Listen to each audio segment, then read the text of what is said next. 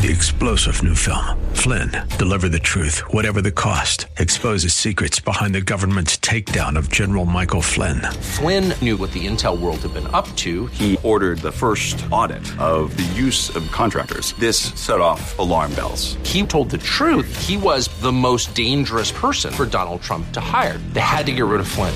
Flynn, deliver the truth, whatever the cost. Available now. Watch it today. Go to salemnow.com. Salemnow.com. Welcome to the Georgene Rice Show podcast. This program was originally broadcast live on 93.9 KPDQ. We hope you enjoy the show. Well, good afternoon and welcome to the Wednesday edition of the Georgene Rice Show. We're just two days away from the start of Mission Connection 2023.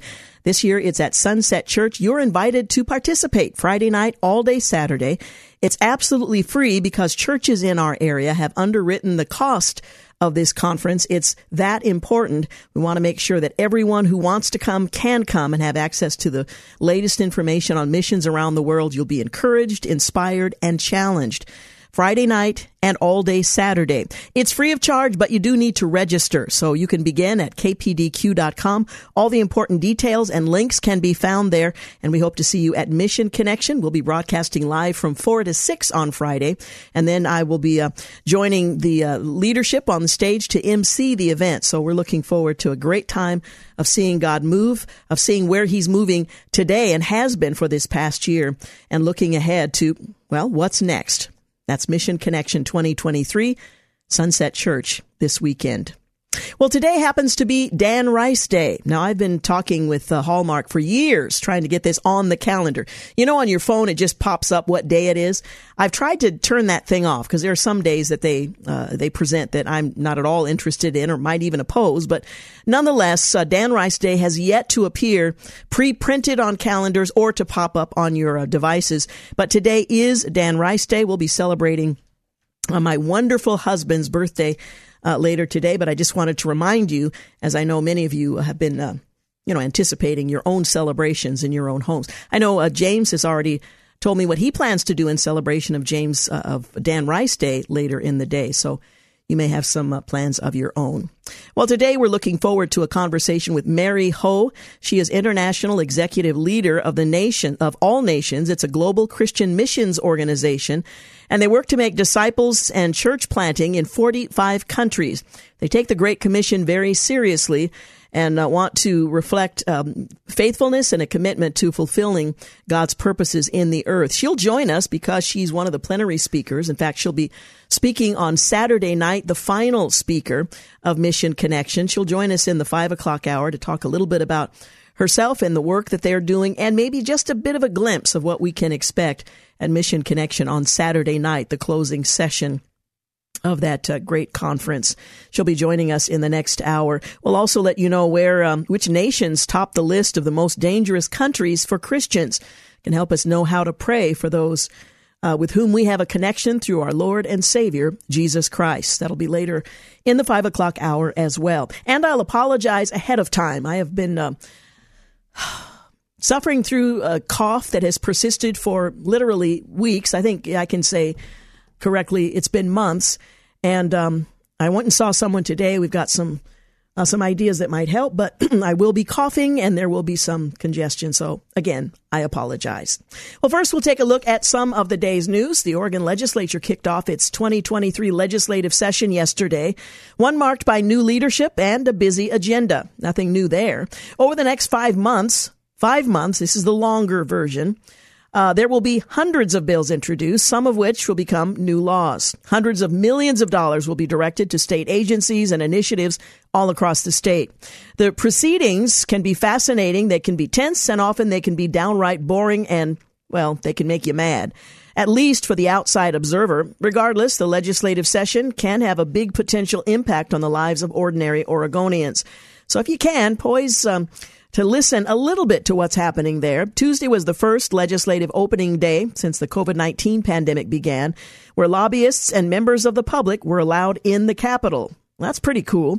The change of, uh, pace brought with it a, a low thrum of excitement together again. Well, the first day of the session is also customarily when the House and the Senate will set their expectations and lay out their agendas. At noon, uh, the Senate conference room where Democratic leaders uh, shared their legislative priorities, highlighting affordable housing, houselessness, that's what they call it now, and issues of law and order. Senator James Manning has been working on a plan for universal health care and will again push for that this season in Oregon, saying, and I'm quoting from uh, KGW, my bill under the concept of universal health care will actually save a billion dollars a year. In addition to that, our current health care system, not everybody is uh, covered. This universal healthcare system will cover everyone, Manning said, end quote.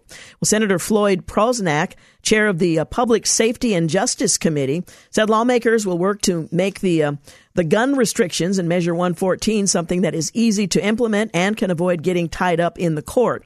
Well, good luck with that. There's a lot to uh, to question. He said uh, he also said that lawmakers will try to adjust Measure 110, which decriminalized user amounts of all drugs. That hasn't worked out particularly well. He wants to lower the limit for the amount of fentanyl a person can have before it's considered more than just a user amount. Basically, if you've got more than a certain number of pills, measure 110 wouldn't protect you from criminal charges. We will be looking at what is the uh, breaking point as something being personal use uh, quantity as um, to what isn't, he said. Now, I would imagine fentanyl use at all should be discouraged, but I live in Oregon. He went on to say, as we know, fentanyl um, has under uh, unfortunately shown its ugliness, the strength and potency of it, and so you will probably see something that seems to be smaller in size and personal use than you would for someone else uh, because of the ramifications. End quote. Well, opening day didn't run perfectly. As Senate Democrats were beginning their meeting, something unexpected happened. Almost immediately, the recording for their digital stream abruptly stopped Senate President Rob Wagner began his remarks. A minor glitch quickly fixed, but it resulted in peals of rueful laughter. It was also clear that the uh, Democrats, who once again control the Oregon Senate, have been reminded to say that they looked forward to working with their Republican colleagues, something multiple lawmakers hit on. But as one reporter pointed out, Republicans weren't invited to be part of that presentation. Might be more telling than the, the comment. Meanwhile, on the Oregon House side of the Capitol, Democratic Speaker Dan Rayfield held a news conference with Republican leader Vikki Breese-Iverson that sounded more promising in terms of collaboration. Well, on Monday, the story ran um, an interview with Oregon's new former Senate President Peter Courtney. He's the uh, longest serving lawmaker in the state history, and he decided last year at 79 not to run for reelection. As of Tuesday, he was truly out of the game, at home, raking leaves and still trying to figure out what he's uh, going to do in the days ahead. Well, Lots of us will be uh, raking leaves and wondering what will happen in the days ahead as the state legislature has convened. And this is the long version. So while their days are numbered, there are more of them. We'll try to follow as closely as we can to some of the mischief coming out of Salem. Well, on the brink of hitting the nation's legal borrowing limit on Thursday, the government is resorting to extraordinary measures to avoid a default. We're talking about the federal level. Sounds ominous, but take a breath. The phrase technically refers to a bunch of accounting workarounds. Accounting. Well, because the debt cap limits the uh, issuance of government bonds, the way the U.S. borrows money, these workarounds shifts money among the U.S. Um, accounts and should keep the government open through at least June, according to a letter last week by Treasury Secretary Janet Yellen. In theory, President Joe Biden and Congress are supposed to use that additional time to work out an agreement to raise the nation's legal $31.38 trillion debt ceiling. Well, these talks uh, grow heated. They go down to the wire with major economic damage in the balance. But there have been roughly 80 deals to raise or suspend the borrowing cap since the 1960s. Nothing new here, but there is something to see. What could be worrisome is not the existence of extraordinary measures, but what happens if they're exhausted this summer without a deal in place. Economists have warned that that could lead to a global financial crisis. So far, House Speaker Kevin McCarthy and uh, President Biden are playing uh, what could be a dangerous game of chicken with the world's largest economy in the middle. Some questions and answers of the situation. What are extraordinary measures? These accounting uh, schemes, if you will. Well, Yellen's Friday letter listed two measures that will uh, begin this month in order to prevent the government from defaulting. First, the government's going to temporarily suspend payments to the retirement, disability, and health benefits funds for federal employees. That doesn't sound good. Second, suspend the reinvestment of maturing government bonds in the retirement savings accounts of government workers. By suspending the payments, the government can reduce the amount of outstanding debt. That enables the Treasury Department to keep financing government operations, according to Yellen's letter. So what allows Treasury to use these measures? Well, no dispute there. Congress has given Treasury the authority to do just that. Because these are retirement accounts, no one is uh, harmed by the government's equivalent of an IOU. At least not yet, and only if they actually pay it back. The funds are made uh, whole after a debt ceiling increase or suspension becomes law. It's not necessarily the measure that can harm the economy, but rather the doubts among consumers and businesses about whether lawmakers will increase the borrowing cap. And how big are these retirement funds? Well, there were $986 billion in net assets of the civil service and federal employees retirement funds at the end of fiscal 2021, according to a report by the Office of Personnel Management. It's more personnel. The, uh, uh, required government contributions to the funds are large enough to rely on these extraordinary measures for roughly five months.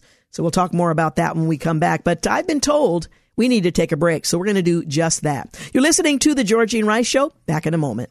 You're listening to the Georgene Rice Show podcast. It's aired on 93.9 KPDQ. Hey, we're back. You're listening to the Georgene Rice Show. We're talking about the uh, the debt limit and whether or not it's going to be raised, lowered, negotiated, what happens next.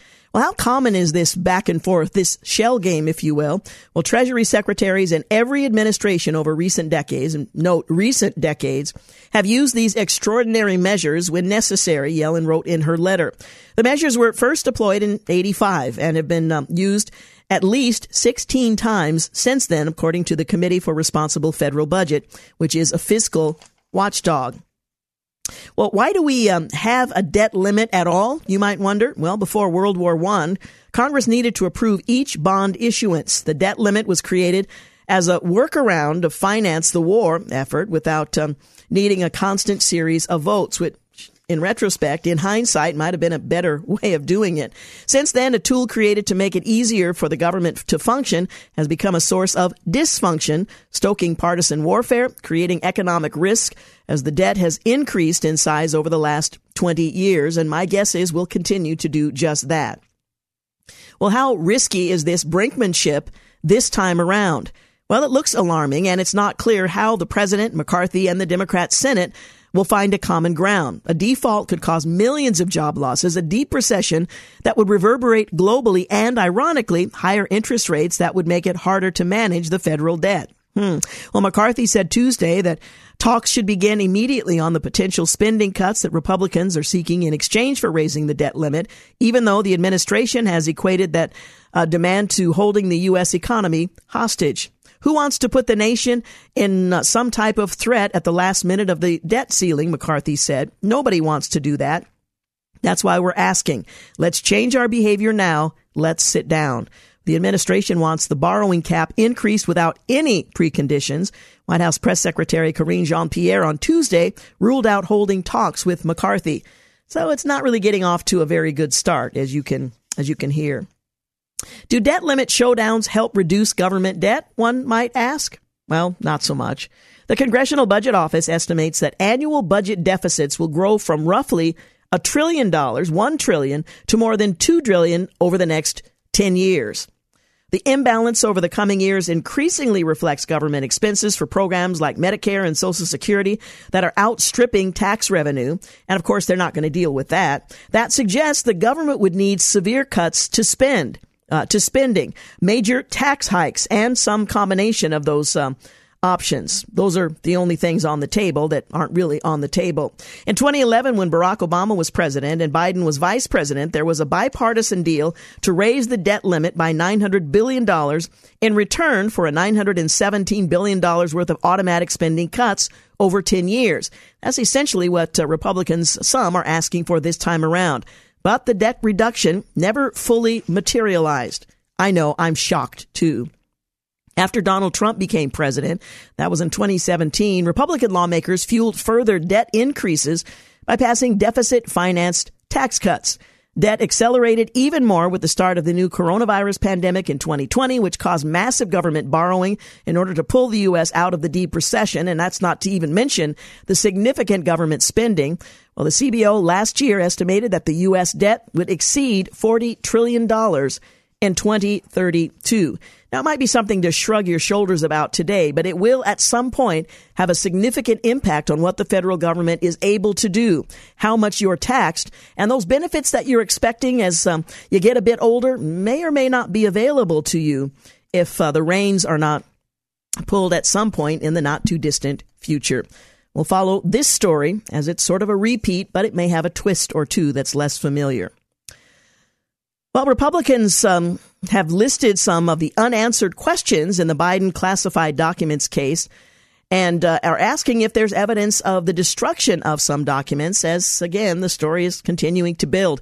It's like when you put some chewing gum in your mouth and it starts out it's just one piece but then it seems to get larger and larger the longer you chew it. Well there are a lot of unanswered questions here. That's what representative mike johnson He's a Republican out of Louisiana, a member of the House Judiciary Committee on Tuesday, as he listed some of his concerns about the discovery of classified material found at President Joe Biden's Wilmington home. Now, this is in addition to his think tank where material was also found.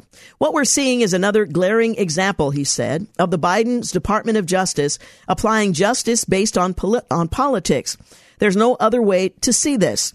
There are a lot of questions that are, um, I believe, um, and our committee, uh, certainly on my House Judiciary Committee, are going to uh, to go after. He told uh, in an interview Neil Cavuto. The logs and who visited that that house are critically important. Of course, we know there were no logs kept. If they didn't write it down anywhere, Neil, uh, speaking to the interviewer, we're going to have to seek those answers some other way. We may have to subpoena members of the Biden family and others who may have worked at the residence to find out who was there. Why? Because we had critical, very highly sensitive classified information there. And among the people who uh, listed that as a residence, by the way, is Hunter Biden himself in recent years. So we have a lot to seek answers to, he said. And if the Department of Justice will not supply it, we will have to get it another way. So that story is continuing to build. And my expectation is there will be investigations into further details in the days ahead. Meanwhile, the Justice Department on Tuesday asked an appeals court to reverse an April 2022 ruling that overturned the CDC's public transportation mask mandate. While appearing before a three judge panel in the 11th Circuit Court of Appeals, Justice Department uh, Brian Springer, he argued that the CDC should have the authority to declare universal mask requirements during a public health crisis, such as the COVID pandemic. It is necessary to prevent the possible infections and deaths that would result if people didn't do the simple thing of just putting on a mask while they're traveling, Springer argued, according to Reuters. Now, we won't go into whether or not masks are effective. Uh, the freedom of those who are concerned to wear them and others not to, we'll leave that for another day. But U.S. District Judge Karen uh, Kimball I think it's Mizelle, ruled last year that the CDC's mask mandate violated the Administrative Procedures Act because it was implemented without um, allowing public participation through the APA's notice and comment procedures. Well, Mizelle, the judge appointed by former President Donald Trump in 2020, found that the mandate lacked specificity. For instance, it did not uh, differentiate between kinds of masks based on their efficacy at blocking transmission. The rule did not discriminate between cloth masks and N92 medical grade masks, including only a footnote directing readers uh, to CDC guidance on attributes of acceptable masks. The day after Mizelle's decision was handed down, the Justice Department announced it would appeal but not seek an emergency stay, meaning the mandate would not be enforced pending litigation. Well, in court on Tuesday, attorney Brant Hadaway, representing the original plaintiffs who filed a lawsuit to eliminate the mandate, questioned why the CDC did not pursue an immediate decision given that the pandemic is still ongoing in spring of 2022. Well, this is not about an urgent matter of public health, Hadaway said. If the administration felt restoring the mandate was an imperative and a matter of life and death, it would have taken emergency action back in April. Well, Mizelle noted that the CDC's uh, power to impose the mandate had to be derived from a specific line of the Public Health Service Act, which allows public health measures that provide for inspection, fumigation, disinfection, sanitation, pest extermination, destruction, and other measures. Well, the government claimed uh, the mask mandate fell under the sanitation clause. Well, Mizelle rejected that uh, uh, stretch in logic on the grounds that sanitation is strictly limited to cleaning measures. Wearing a mask cleans nothing. At most, it traps uh, virus droplets, but it neither sanitizes the person wearing the mask nor sanitizes the conveyance. Uh, because the CDC required mask wearing as a measure to keep something clean, explaining that it uh, limits the spread of COVID 19 through prevention, but never contending that it actively destroys or removes it, the mask mandate falls outside of that uh, provision, the order said. Well, Mizelle agreed with the suing parties that the mandate was capricious and arbitrary, and that the CDC failed to the reasoned explanation standard for imposing it. We'll follow that story if, when, and however it develops. The Associated Press recently released a guide for news outlets for reporting on abortion that's so biased in favor of the procedure, its guidance often runs contrary to medical science, which of course we're told is everything. Well, the new guide has the ability to significantly distort how Americans perceive the abortion issue. We'll talk more about that when we come back in a moment, but I need to take a quick break. Just a reminder as well, we'll be talking with Dr. Mary Ho, International Executive Leader of, of All Nations, a global Christian missions organization, and one of the uh, plenary speakers at Mission Connection this weekend. We'll be back. You're listening to the Georgene Rice Show podcast. It's aired on 93.9 KPDQ. Hey, we're back. You're listening to the Georgene Rice Show. Just before the break, we were talking about the media style guide that's pushing abortion propaganda over accurate reporting. The Associated Press recently released a guide for news outlets for reporting on the subject. The AP's Abortion Topical Guide is part of the widely used AP Style book that many outlets across the country, including the Daily Signal, Washington Post, New York Times, uh, use as a guide for everything from grammar to punctuation to best practices for terms and phrasing. So it's a big deal. Well, one glaring problem among many, the guide frequently cites the American College of Obstetri- Obstetricians and Gynecologists to back up its guidance. Well, the ACOG claims to be the premier professional membership organization of OBGYNs. But on the issue of abortion, the procedure that most OBGYNs don't perform, ACOG is wholly committed to lobbying for extreme abortion policies that don't reflect its membership's views. Over and over, the AP guide cites ACOG in suggestions for writers. For instance, it tells writers to refer to cardiac activity instead of heartbeat when referring to the, well, heartbeat, which is detectable via ultrasound from the very early stages of life. Cardiac activity. Not refer to unborn children as pain capable until after at least 24 weeks. This will be uh, news to doctors who perform surgeries on children in utero and use anesthesia for those under 24 weeks. It's also contrary to the massive and still growing body of research demonstrating children have the capacity to feel pain at 15 weeks or even earlier. Another of the style guide suggestions. Avoid giving credence to the abortion pill reversal process, a process in which a woman takes a hormone called progesterone to counteract the effects of the abortion pill, mifepristone. I can never say that word. Well, the guidance claims falsely that there's no scientific evidence that abortion pill reversal is safe or effective. Never use the word late, or rather the term late term abortion. So this is what um, the style guide that the media is using to guide them in how to discuss these issues. Well, the guide also leaves out key facts about emergency contraception. Women take such drugs after unprotected um, sex or if their birth control fails. The guide says that these drugs are used to prevent pregnancy but did not end the pregnancy. Well, they do just that. Perhaps the AP should read the label for Ella, one such popular drug. It notes that the drug could prevent implantation of a fertilized egg. This is a huge problem for anyone who reads the science and knows that a new life with a unique set of DNA separate from the father and the mother begins before implantation when sperm and egg meet at fertilization. Well, the guide, um, mag- magnanimously says pregnant women or woman seeking abortion are acceptable phrasing, but the guide also suggests using transgender friendly terms like pregnant people, which denies the biological reality that only women can get pregnant. He wants to deal with reality after all. Well, surprisingly, the guide advises against overly clinical language such as people with uterus or birthing people. It's a low bar to avoid this kind of absurdity, so no bonus points to AP here for letting common sense prevail, at least for a moment. The guide obscures the, the mission and the goal of pro-life pregnancy resource centers. And of course, they would never refer to them as pro-life. They're always anti-abortion. Indeed, the guide claims the name itself is misleading and that such centers are fixated on preventing abortion and nothing else. Of course, that proves they know nothing about these centers. To be sure, the people who serve women, babies, and families at these centers want to prevent abortions, but they're that's not all they do. And the AP guide uh, diminishes the scope of their life-saving work. As explained, pregnancy resource centers provide services such as pregnancy tests, counseling on available options, including parenting, adoption, and abortion, ultrasound testing for and treatment of sexually transmitted diseases, classes for prenatal care and parenting, material assistance with things like diapers, baby clothes, and supplies, post-abortion support, medical referrals, assistance uh, navigating additional assistance options, and more. But the AP sums that up into they're only concerned about the one thing. Well, these pregnancy centers are on the front lines of the helping of helping pregnant women in need of building a culture of life across the country. The AP Guide's uh, recommendation to simply call them anti-abortion centers is a blatant attempt to hide their life-saving work. But of course, that's not altogether surprising. Well, the AP Guide misses the mark throughout.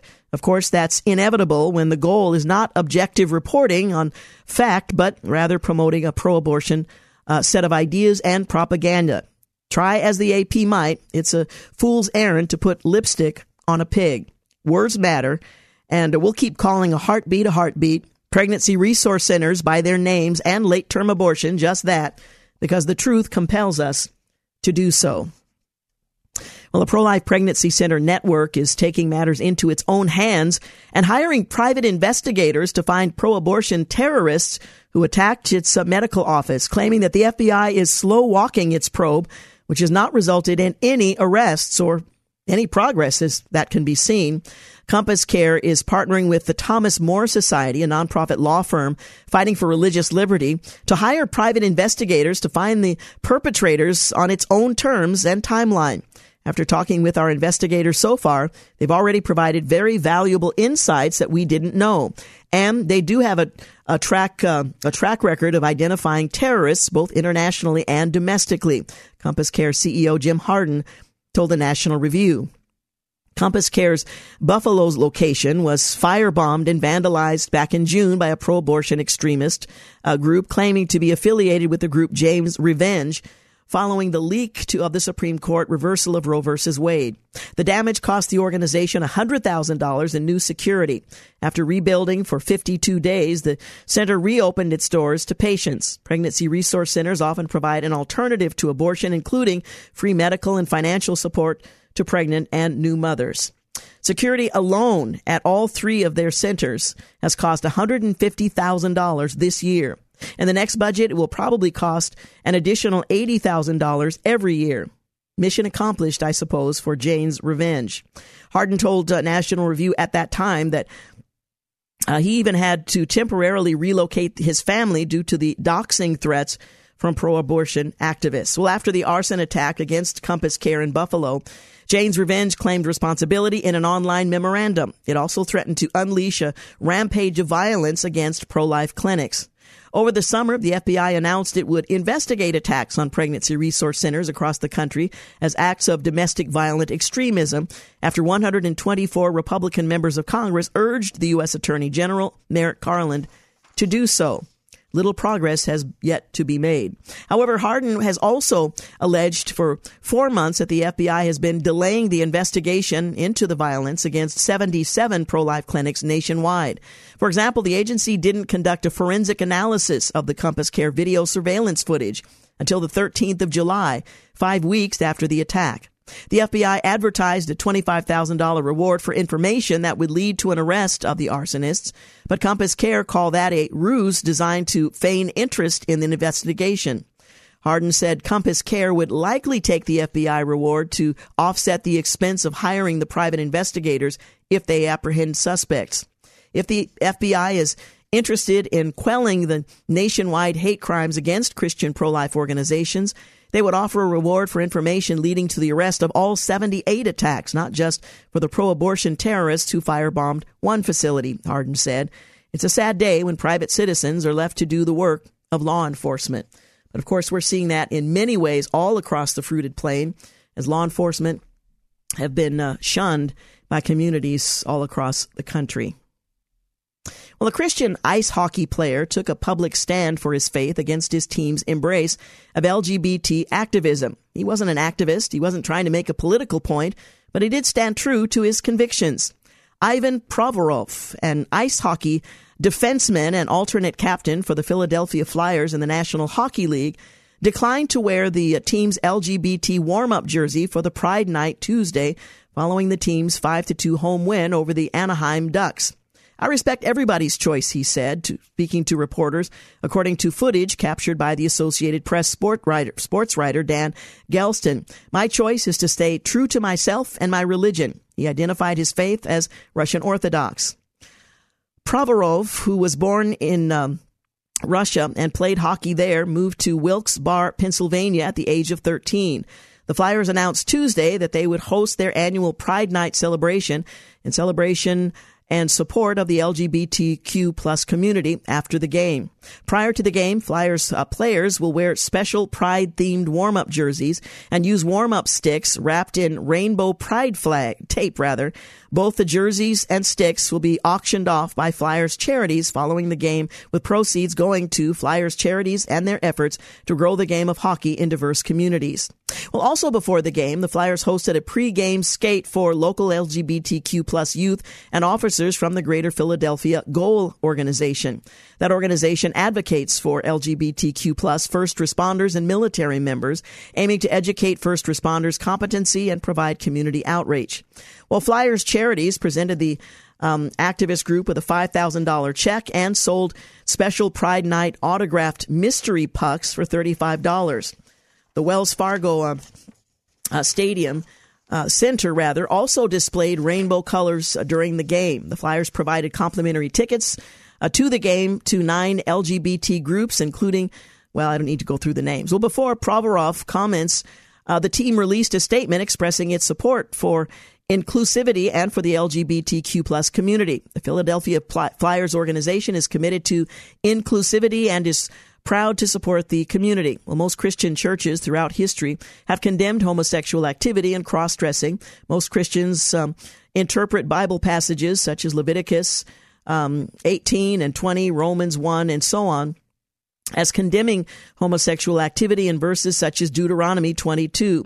Showing off one's sinful acts, attempts to involve others in them should be op- opposed by the law, uh, said the chairman of the church's public relations and information department, and the denomination that the player belongs to. Russian Patriarch Kirill uh, the first has endorsed um, the decision uh, not to endorse the um, uh, the LGBTQ plus community by one player in that game, not by protesting, not by making political statements, by simply declining to be involved. Um, Provorov has declined to comment on the Ukraine war, but his decision to sit out the Pride Night reflects a theological stance that goes far beyond the Russian Orthodox Church. And he is being hammered rather severely for having made that decision. It is a glimpse of the uh, future of being a Christian and living according to your convictions in the days ahead. It's now happening to few. My guess is it will happen to more as we walk um, into the future. You're listening to the Georgene Rice Show. Quick break and we'll be back. You're listening to the Georgene Rice Show podcast. It's aired on 93.9 KPDQ. Hey, welcome back. You're listening to the Georgene Rice Show. Coming up later in the second hour of today's program, a conversation with Mary Ho. Dr. Ho is International Executive Director of All Nations, a global Christian missions organization working to make disciples and church planting in 45 countries, sharing the love of God where the name of Jesus is little known or not known at all. They take the Great Commission seriously. We'll talk with her about that when she joins me in the second hour, and uh, she will be the final plenary speaker this weekend at Mission Connection. Well, this month, Social Security recipients started receiving bigger checks from Uncle Sam. All to help alleviate 40 year high inflation brought to you by, well, the administration and company. According to Money, more than 70 million Americans receive monthly checks from the Social Security Administration. The lion's share of them, some 52 million, receive retirement benefits, but the agency also assists disabled workers, spouses, and children of deceased workers. A pay increase is good news for all those groups, after all. It's an earned benefit, and citizens who pay into the system should receive maximum returns. On the flip side, it's also our largest entitlement, albeit a transfer of wealth that is uh, quite different from, say, food stamps and a majority of um, our federal deficit. But our so called political leaders can't keep their hands off of Social Security, well, the lockbox, so called. As our, as, um, was written by Nate Jackson back in November. The glaring irony is that Social Security and Medicare are in trouble if they're not touched. Despite the bill of uh, goods sold by DC politicians about all the money you paid into those programs, that money is long gone. Current workers are paying current retirees, and the ratio of workers to retirees isn't anywhere near as favorable as it was when well, swamp dwellers started raiding that lockbox. Well, ideas uh, for char- for uh, changing, replacing, or eliminating third rail of American politics has been tossed around for decades. And while some of these ideas are viable alternatives and worth exploring, no one has had the political courage to get serious about Social Security reform. Of course, Democrats are perfectly fine with the status quo or even expanding the entitlement. On the other hand, Republicans have dropped the ball on numerous occasions when they couldn't uh, rather when they could have undertaken serious reforms. Avoiding the issue is not going to help. Well, the problem is that the that conservative policymakers and Republican lawmakers have largely remained silent in recent years on Social Security, leaving it to the Democrats to spin the issue in their favor. Anytime Republicans mention reforming Social Security, Democrats scramble to the nearest microphone to, gem- to demagogue uh, to claim that the GOP wants to throw Granny off the cliff like they did in that notorious Paul Ryan ad from a few years back. Well, during the 2020 presidential race, neither Donald Trump nor Joe Biden had serious proposals. Trump didn't want to touch Social Security, while Biden, for his part, wanted to increase payroll taxes. Neither approach would even begin to resolve the broader issue. Well, back in 2001, President George W. Bush's commission to strengthen Social Security considered freezing future increases in Social Security payments. At the time, it was characterized as an assault on seniors, but in hindsight, it may not have uh, made much of a difference in received benefits. New data from the Congressional Budget Office show that had Social Security benefits been frozen in 2001, retirees' average household incomes in 2019 would have been reduced by just 3.9 percent. Andrew Briggs writes uh, he served on that Bush uh, era Social Security Commission back in 2001 when the proposal to freeze future increases was considered. Seniors still would have been uh, better off than ever before while knowing that Social Security benefits were secure rather than facing a 20% potential cut when Social Security's trust funds run out in mid 2030.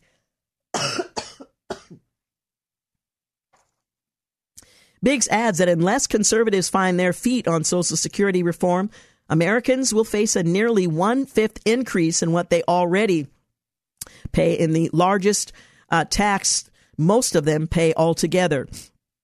Yet these new CBO income data show that when Americans increase their savings and delay retirement, as most have done, ever increasing Social Security benefits aren't necessary for seniors to have a secure retirement. Conservative uh, leaning policymakers need only design Social Security reforms that match this reality. End quote. So we're back to the starting point again, and the um, many Republican uh, uh, majority in the House has another opportunity, but so far their only idea is to gradually increase the eligibility age for Social Security. Well, tinkering with an insolvent entitlement is nothing more than kicking the can down the road, and it's time for Republicans and anyone else who wants to uh, lead to develop bold plans instead of resuscitating old ideas that, well, never work. Americans currently paying into the system and those currently receiving benefits deserve better. And at some point, these lawmakers are going to be held accountable. Well, the House is divided. The Biden administration has changed its uh, tune on the president's home amid a classified document scandal and calling it a ticking time bomb. Arizona residents are sounding the alarm, saying the border is under the control of the cartels and not the U.S. He was persistent. There is a, a potential connection between the Idaho College shooting suspect and one of his victims. That was just revealed. Hitting back, elites in Davos are strategizing how to fight right wing groups. These uh, unelected bureaucrats and uh, very wealthy people are trying to decide what your future should look like. Hmm.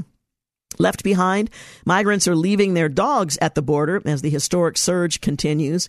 And in a state scathing accusation, GOP Representative George Santos from New York claims allegations he used a fake animal charity to scam a disabled veteran by raising money for their dog's cancer treatment, only to keep the funds himself, are not true. Santos says he has no knowledge of the purported scheme involving a charity he claimed to have founded. Fake? No clue who this is, Santos told reporters. His troubles continue to mount.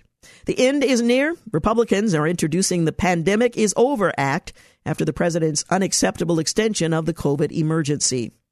Reason why he's unemployed? Former CNN host Brian Stelter is being slammed for hosting a Davos panel on disinformation. Money backing George Soros is tied to at least 54 influential media figures through groups funded by the liberal billionaire. Betrayed, mobs say food brands are threatening kids' lives with the sesame labeling issue. A lot of uh, folks are allergic to sesame and they don't uh, know when it's in the food they're consuming. The World Economic Forum, uh, Forum rather dubs 2023 a poly crisis the attendees of the World Economic Forum in Davos, Switzerland, warned that the world is facing a poly crisis, multiple multinational crises that are interconnected, interconnected rather, and exacerbate each other. And of course, they're going to come up with the solutions. The forum chairman, Klaus Schwab, he announced the kickoff of the 53rd annual meeting of the political leaders, corporate executives, and activists in Davos, Switzerland declaring that the summit will focus on rededicating its members to a progressive climate and social justice agenda in the midst of what he uh, described as unprecedented multiple crises. Well, you might apply that to the meeting of these uh, ne'er do wells who believe they have the answer for the rest of the world. Hey, you're listening to the Georgene Rice Show. We've got news and traffic coming up here at the top of the hour. And in the second hour, a conversation with Dr. Mary Ho, one of the plenary speakers at Mission Connection. We'll be back in just a few moments. You're listening to the Georgene Rice Show podcast. It's aired on 93.9 KPDQ. Hey, we're back. You're listening to the Georgene Rice Show. Coming up later this hour, Dr. Mary Ho, International Executive Leader of All Nations, a global Christian missions organization working to make disciples and church planting in 45 countries. She'll be one of the plenary speakers at Mission Connection this weekend, Friday night, and Saturday at Sunset Church. For all the important details and to register, go to kpdq.com. The event is free, but you do need to register in order to attend. Well, the Washington, D.C. City Council overrides Mayor Bowser's veto for a bill reducing the penalties for violent crimes. The Washington, D.C. City Council on Tuesday voted to override the Democratic mayor's uh, veto of a progressive public safety bill that would reduce maximum penalties for certain violent crimes. The council voted 12 to 1 to override the veto and impose the measure. But Bowser and her fellow critics argue with uh, will exacerbate crime in the district. The bill would, among other things, eliminate most mandatory minimum sentences, allow for jury trials in almost all misdemeanor cases, and reduce the maximum penalties for offenses such as burglaries, carjackings, and robberies. Law enforcement leaders had expressed concern that it could burden an already stretched court system and would send the wrong message to residents at a time when the city is struggling with gun violence. Harvard Medical School will no longer participate in university ranking. The school will uh, no longer provide data to U.S. News and World Report for its surveys and rankings of best medical schools its dean announced on Tuesday a decision that echoes that of prominent law schools in injecting the influential ranking system in recent weeks. George Q. Daley, dean of the facility of medicine at Harvard University, wrote in a message to the school that the ranking system creates perverse incentives for institutions to report misleading or inaccurate data, sets flawed policies, or diverts financial aid from needy students to boost rankings. Russia is seeking to boost military recruitment. Russia detailed its plan to boost the size of its military as Ukraine warned of that Moscow may be preparing an offensive and Ukrainian President Volodymyr Zelensky called on Western allies to accelerate the provision of arms to the country. On Tuesday, Russian Defense Minister Sergei Shoigu he provided a timetable for the troop increase the Kremlin outlined in December following a string of setbacks on the battlefield and criticism from Russian nationalists. The country's army will increase to 1.5 million military personnel between 2023 and 2026, compared with its current level of 1.15 uh, million and 1 million at the start of 2022. Sheila Jackson Lee introduced a bill aimed at criminalizing political speech by white people. U.S. representative has introduced the bill aimed at uh, fighting white supremacy by attaching criminal charges to certain forms of hate speech, which she will define. The Texas Democrat introduced the Leading Against White Supremacy Act of 2023, which aims to prevent the and prosecute white supremacy inspired hate crime and conspiracy to commit white supremacy inspired hate crime. The um, conspiracy uh, addition means people who use hate speech online could face criminal charges under the legislation, even if they don't act on their hate speech. And it's very broadly defined as well. China's population shrunk for the first time in 60 years. Hmm. China's population shrank in 2022 for the first time, a new milestone in the country's deepening demographic crisis with significant implications for its slowing economy. The population fell in 2022 to 1.411 billion, down some 850,000 people from the previous year. China's China's Bureau National Bureau of Statistics announced during a Tuesday briefing on uh, annual data. New York is planning to offer free abortion pills in several city clinics.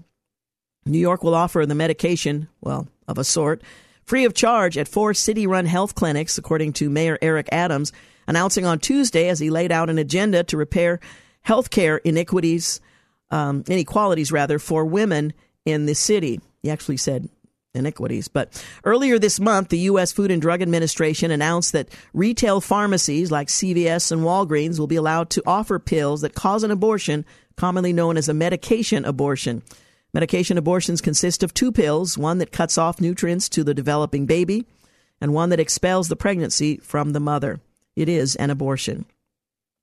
6% of California students identify as transgender. It's kind of a chic thing to do.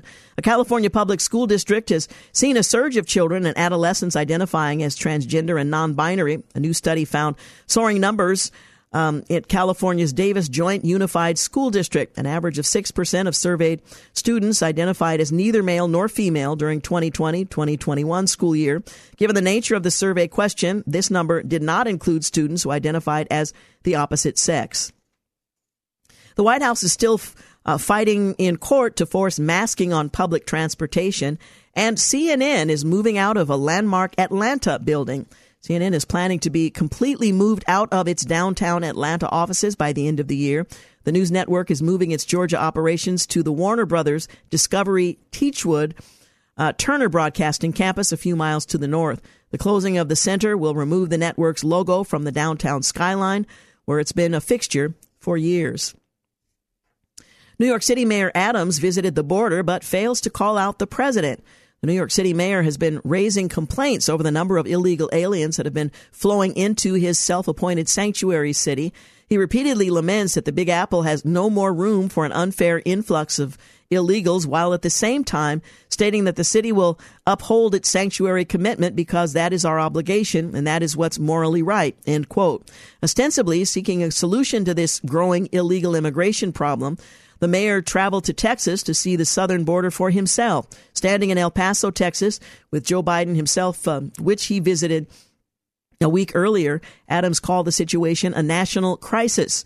However, rather than placing the blame for this crisis at the foot of uh, Biden over his de facto open border policies, the New York mayor called for a more coordinated effort from FEMA to deal with migrants and asylum seekers in the country. He also called for the creation of a national czar to oversee the effort. Paging Kamala Harris. How about telling Biden to do his job and enforce the U.S. border and immigration laws and uh, that uh, that are already on the books? And Kamala Harris, who was appointed by the president as the border czar, which apparently Mayor Adams had forgotten. The Department of Justice is defending a mask mandate on planes and we'll see whether or not they succeed. The Department of Justice declined to monitor President Biden's attorney's search for classified documents at the president's home, and the D.C. Council overrides a mayor's veto of the criminal code changes. An ex um, GOP candidate has been arrested in a shooting at a lawmaker's home, and feds declined to seek the death penalty against the El Paso Walmart shooter.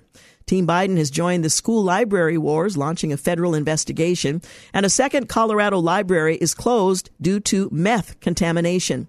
A man was ordered to remove his Jesus Saves shirt at the Mall of America because security said it was offending people. The LA Police Department is being blasted for removing a thin blue line flag from a police station and the Philadelphia Flyers um, defenseman Ivan Provorov faced backlash for his decision to boycott the organization's Pride Night to support the LGBTQ plus uh, community and to celebrate. Meta's oversight board is calling for more inclusive rules on adult nudity. I'm having a hard time grasping what they might be suggesting. Former Congressman Adam Kinzinger is selling signed copies of the January 6th report for $100. CNN, as I mentioned, is closing its iconic CNN Center in Atlanta. Well, on this day in history, 1778, English navigator John James Cook he reaches the present day Hawaiian Islands, which he names the Sandwich Islands. 1911, the first landing of an aircraft on a ship takes place as pilot Eugene B. Ely. He brings his uh, Curtiss biplane in for a safe landing on the dock, rather the deck of the armored cruiser USS Pennsylvania in San Francisco Harbor.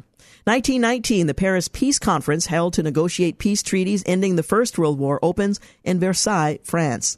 1943, the U.S. ban on the sale of pre-sliced bread aimed at reducing bakeries' demand for metal replacement parts goes into effect.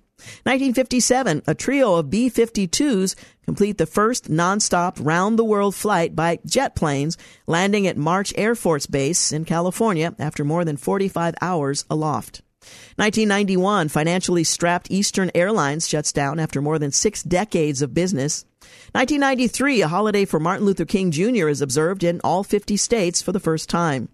President Bill Clinton in 2001, in a farewell from the Oval Office, tells the nation that America has done well during his presidency with record breaking prosperity and a cleaner environment. And finally, on this day in history, 2018, at the end of the visit to Chile, intended to heal the wounds of a sex abuse scandal, Pope Francis accuses victims of Chile's most notorious pedophile of slandering another bishop. Francis says he would need uh, to see proof that Bishop Juan Barros was complicit in covering up uh, sex crimes of another Reverend Karadima. You're listening to the Georgene Rice Show.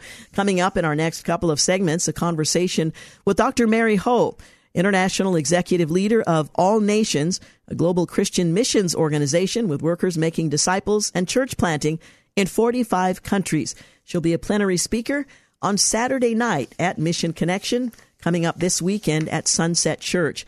For all the important details and to register, go to kpdq.com. You're listening to The Georgene Rice Show. We'll be back in just a few moments. You're listening to The Georgene Rice Show podcast. It's aired on 93.9 KPDQ. Hey, welcome back. You're listening to The Georgene Rice Show.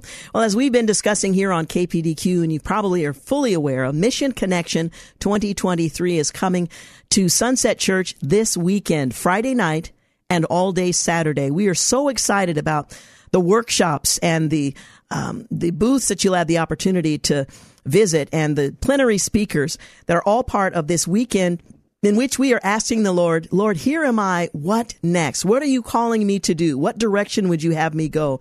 To call us once again to serious contemplation and a commitment to follow God's leading. Well, among the plenary speakers is Dr. Mary Ho. She is international executive leader of All Nations. It's a global Christian missions organization with workers making disciples and a church planting in 45 countries. Dr. Ho is passionate about completing the Great Commission in this generation by sharing the love of God where the name of Jesus is little known or is known isn't known at all. She received her Doctor of Strategic Leadership from Regent University um, in Virginia in 2016, and she'll be the final plenary speaker on Saturday night of Mission Connection. And we are so delighted uh, to have you here on the program today, but so looking forward to hearing you at Mission Connection this weekend. Welcome. Well, thank you, Georgene. I'm really looking forward to meeting you face to face this weekend. Yes, I'm looking forward to that as well. Let me begin with, I think, a question that many of us have about one another. How did you become a follower of Jesus? How did he call you to himself? okay, well, I was actually a foreign student. I was 17. I came to the University of Michigan to uh, to study, and I was actually honestly a mess. I was um, a bulimic at that time. I had struggled with bulimia for many years. The doctors could not help me. And um, some Christian students reached out to me. I was I was depressed. I but uh, on the day that I asked the Lord to be my Lord and Savior, um, you know, I went back to the dorm and I thought, wow, I had a really good day. I haven't binged or purged for a day. Wow, I had two really good days. Wow, I had three really good days, a really good week, a really good month. And what the Lord did was, I was so unchurched. I didn't know anything about Jesus. I didn't know He could set me free and heal me. But the Lord healed me of bulimia, set me free, and I tasted a love that I have never mm. uh, tasted before. And the Lord also just gave me a great love for His Word. His Word just always um, jumped out the pages and came alive. And um, that's how I started following Jesus. I was not looking for Him, but He pursued me yes. and set me free. Yes. You know, so many of us love God's word. We have become familiar with the Great Commission, but we have lost our passion or even the notion that we can play a role in fulfilling His Great Commission. Tell us a little bit uh-huh. about All Nations because that really is the heart of this organization. yes. So um, I lead a mission organization called All Nations, and we were founded by Floyd and Sally McClung to go to the least reached peoples and places, to make disciples, to raise up the local leaders, and to plant and multiply uh, churches. So um, our passion is to go where the gospel has not go, gone, and our passion is to go where Jesus is not known and loved and worshiped, and our passion is to go where other workers are not working, where there's no, uh, no churches uh, where there's yeah no active engagement of the gospel. That is such an extraordinary call and commitment. Living in the 21st century, I know, has made some things possible that would have been much more difficult in the past. How has the, the, the fact that you're ministering at this time in history impacted your ability to effectively reach out to groups that have uh, heretofore been unreached or have had little um, uh, notice of who Jesus is? Well, um, I think the beauty of living at this time is um, multicultural teams. Like, for example, we have a team in Hamburg. I think this team has eight different nations. I think we are living at a time where God is literally calling his workers from everywhere to everywhere.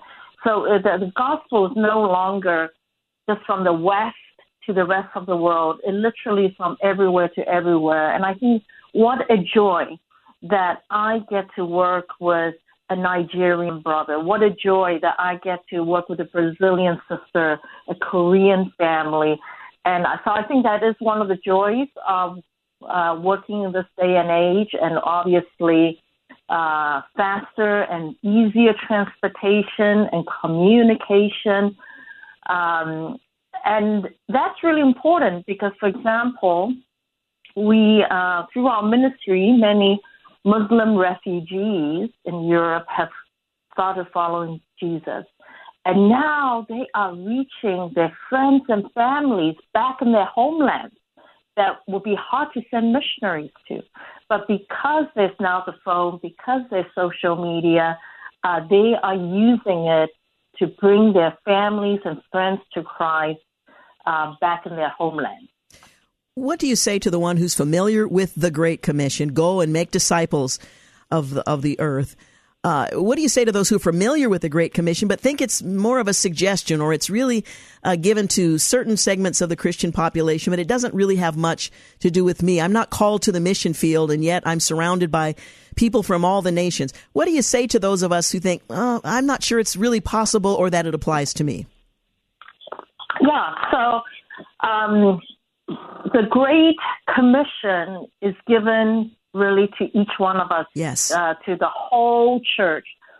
And we, God has called us, the whole church, to take the whole gospel to the whole world. And he has he has asked a few to be goers, like let's say to to go to Pakistan, to India, to places around the world. So some are called to be goers, but all of us are called to engage in the Great Commission. So some of us are called to be senders. Uh, some of us are called to be mobilizers. I'm a mobilizer. I love casting vision for people to engage in Jesus' Great Commission. Some of us are intercessors. Some of us are teachers and trainers. Some of us have the gift of intercession, so we pray and intercede. Some of us have the gift of giving, and uh, and we contribute to the Great Commission. But we're all called, young and old, men and women, and He has asked us to use um, our gifts. It could be very, very ordinary gifts, right? Um, to be part of the Great Commission. Mm. I still am overwhelmed by the fact that God would choose to use us to fulfill his purposes in the earth. You know, I, I know me, I know what my limitations are, I know how uh, unworthy I am, and yet he chooses to, to call and use all of us in fulfilling his great commission and, and um, it, experiencing the indwelling of his Holy Spirit and, and, joining him in his work. And it's such an exciting thing that I think many of us miss out on out of fear or just not fully understanding how to engage with, uh, with God's word. Absolutely right. And that's part of what I'm going to speak on uh, Mission Connection, which is God calls the broken, the sinful, the crushed.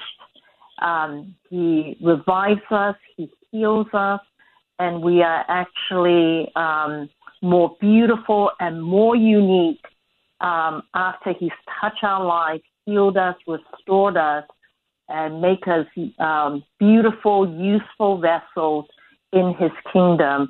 And that is part of what I'm going to be talking about um, Saturday night. Well, we are so excited about the prospect of coming together as followers of Jesus, seeking Him, uh, through His Word and having access to so many people like yourself um, that have been effectively engaged in mission work to help inspire us and to help us to open our eyes and ears to what God might be saying to us at this time in this place. Uh, and how he plans to use us. So I thank you for coming, and we look forward uh, to our time together this weekend. Absolutely. I can't wait to meet you. I'm looking forward to it as well. Thank you so much, Dr. Ho.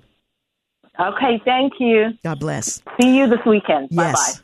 Again, Dr. Mary Ho is the international executive leader of All Nations Global Christian Missions Organization, with workers making disciples and church planting in 45 countries.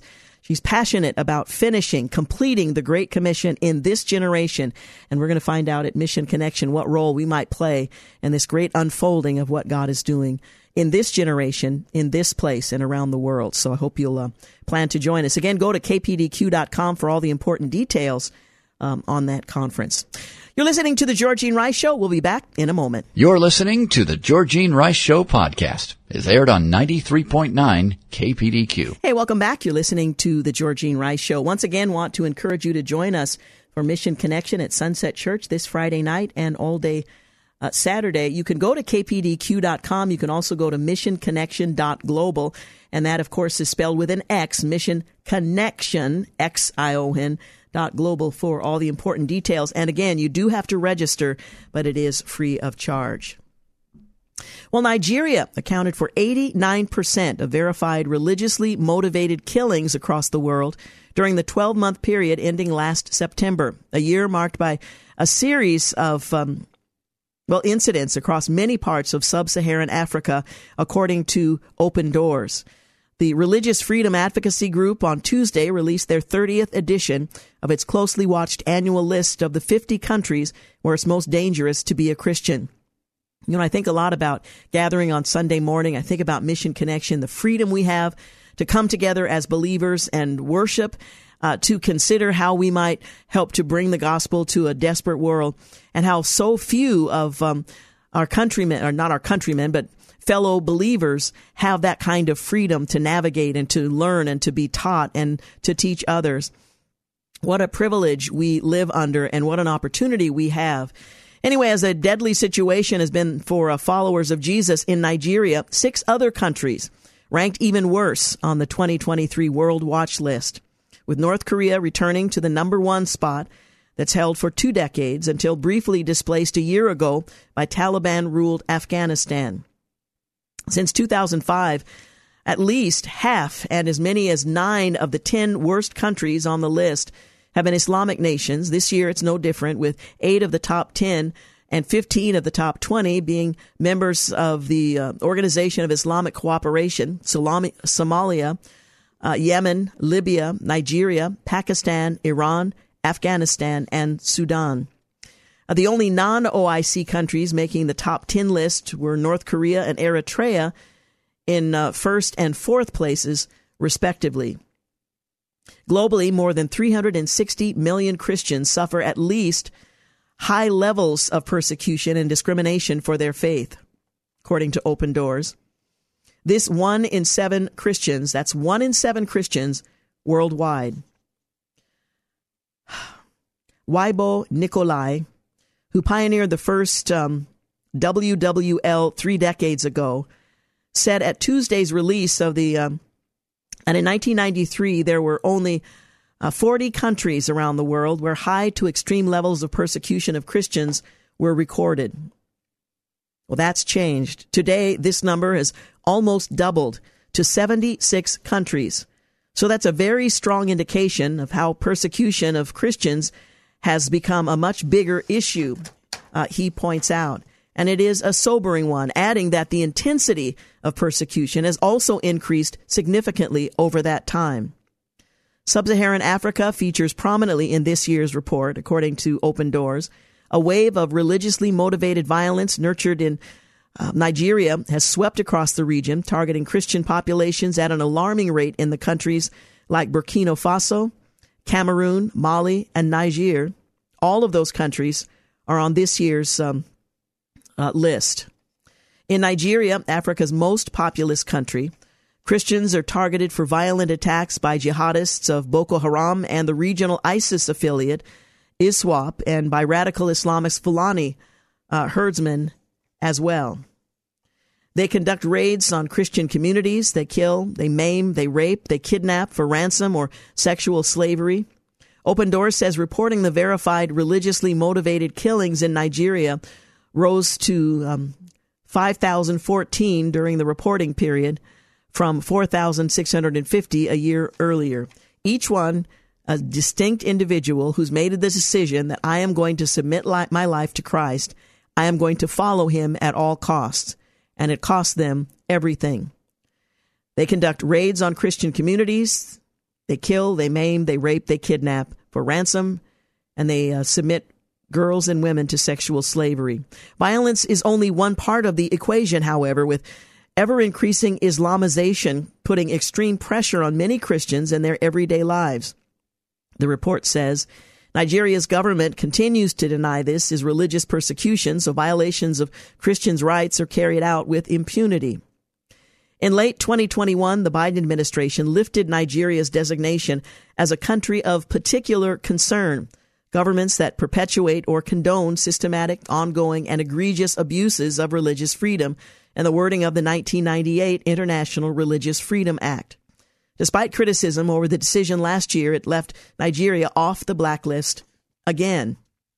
Open Doors U.S. Um, interim CEO Lisa Pierce said Tuesday the ministry hopes to see the State Department return Nigeria to the CPO list. The situation there is desperate.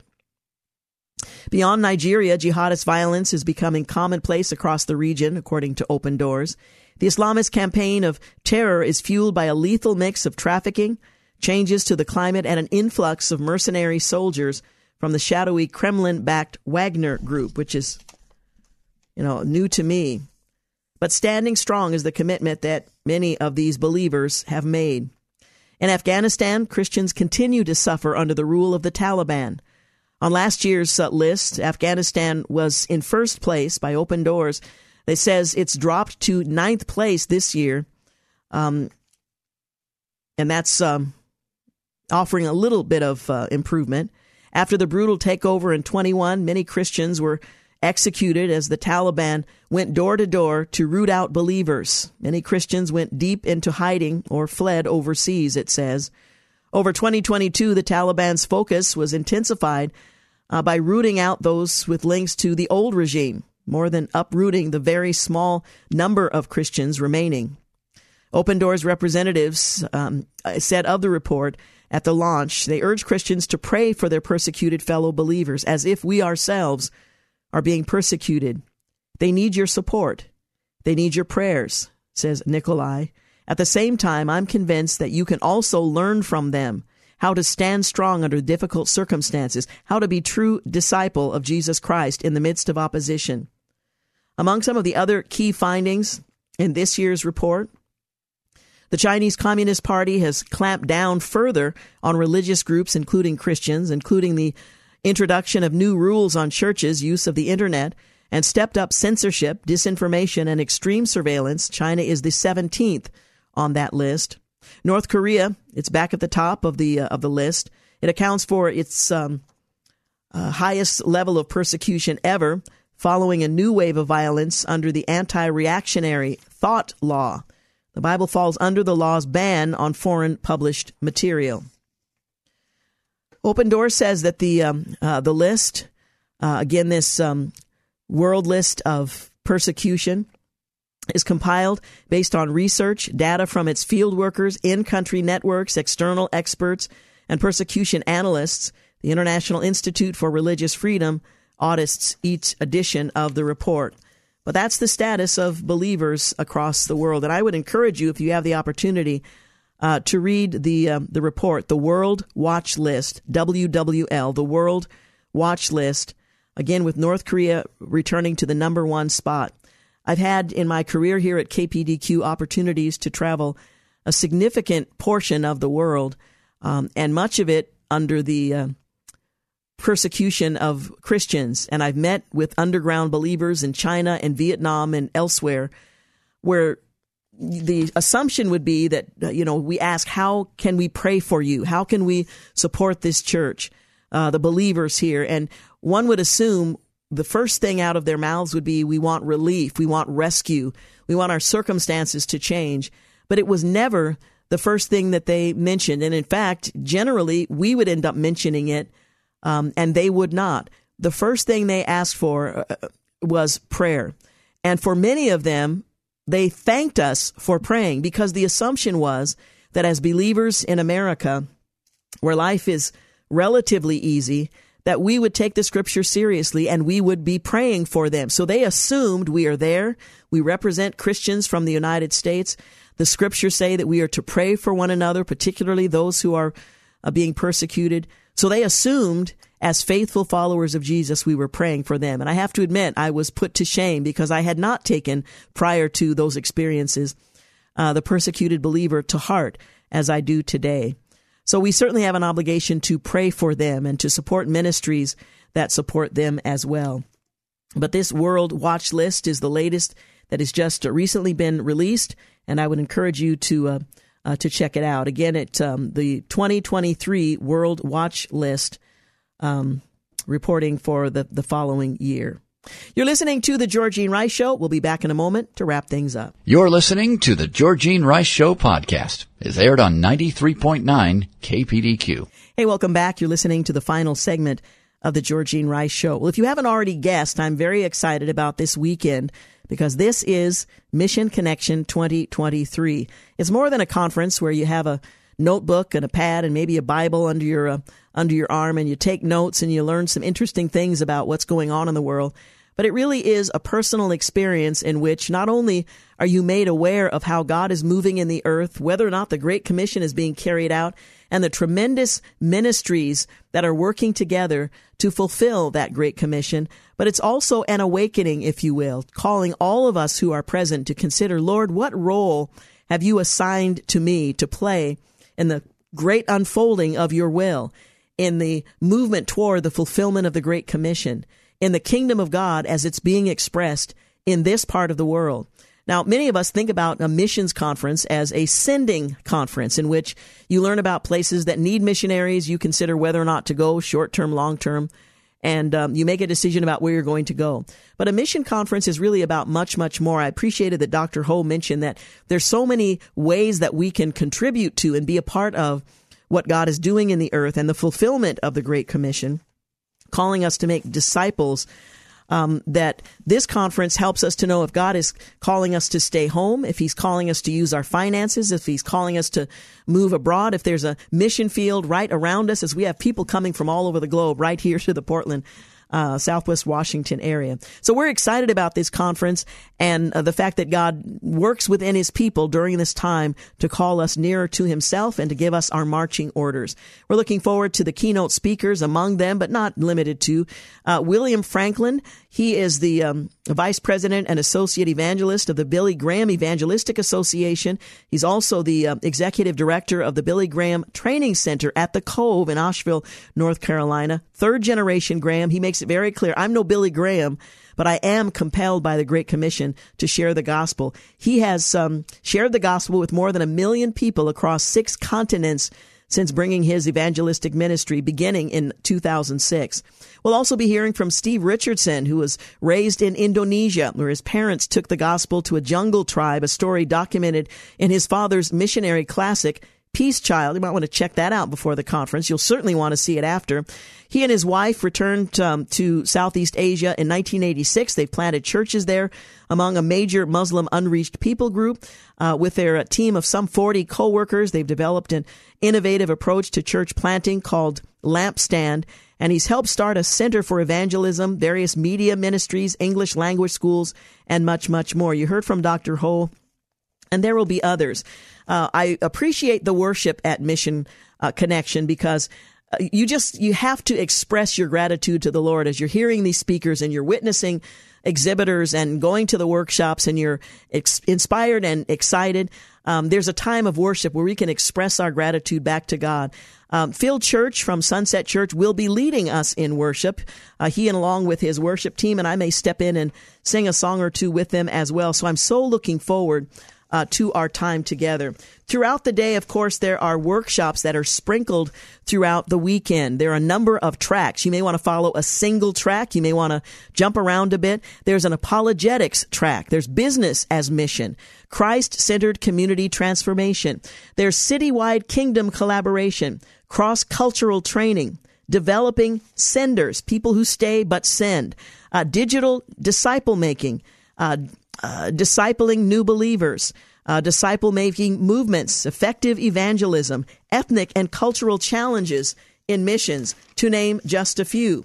But there's also the focus on Indonesia, finishing the task, local outreach, missional prayer, missionary care, missions history in Oregon, preparing your family to serve and go, uh, preparing, um, I should say, reaching Mormons and Jehovah's Witnesses, refugee response, uh, Salty Storytelling, you might want to look that one up. Short Term Mission, The Persecuted Church, a track I recommend. Transformative Coaching, and much, much more.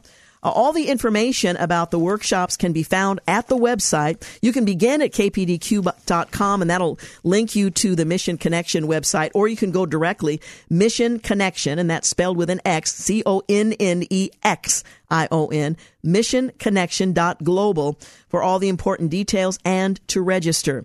And again, you are required to register even though the event is free of charge. So I want to encourage you uh, to do that and join us. Now, we're going to be uh, broadcasting live from Mission Connection from 4 to 6, uh, somewhere at the um, in the opening of the church, I think the lobby where you uh, where you come in. So look for us and say hello. Hopefully, not while we're We've got the mic open, but James Blend and I will be there. Sam will be back here engineering uh, the program, but we'll have an opportunity to talk with some of the exhibitors and some of the workshop presenters as well. So we're looking forward to just uh, hang in there for a little while, and then uh, we'll look forward to the uh, event beginning in the evening. I think it begins with workshops around five five thirty. So I hope you'll plan to join us. I, I should mention, you know, uh, it is free of charge, but it's not because there's no cost uh, to this conference. It's free of charge because there are churches in our community who support this conference, and I'm so grateful that they have um,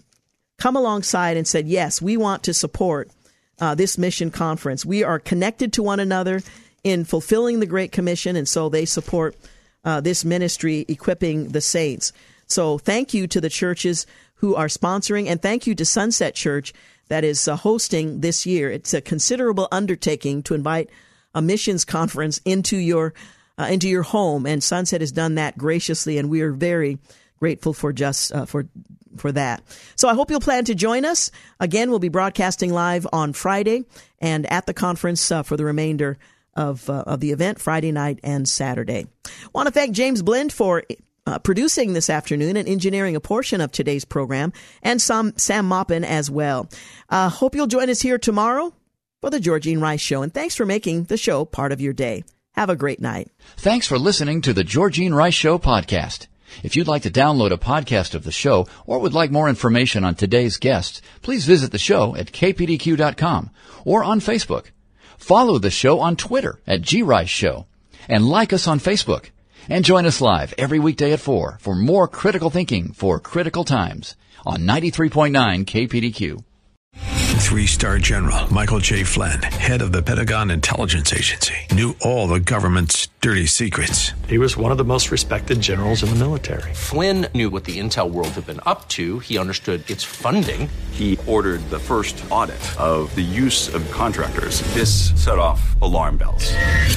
The explosive new documentary, Flynn, Deliver the Truth, Whatever the Cost, uncovers the facts behind this scandal. Flynn told the truth. He was the most dangerous person for Donald Trump to hire. I find out the worst enemy that I'm going to face in my life is right here in America. They took my assessment and they wanted me to change it. And I was like, I'm not changing it. They had to get rid of Flynn with in depth interviews, archival footage, and never before seen personal records of the man behind the headlines. I just felt like I was drowning. Flynn, deliver the truth, whatever the cost. Available now. Watch it today. Go to salemnow.com. Salemnow.com.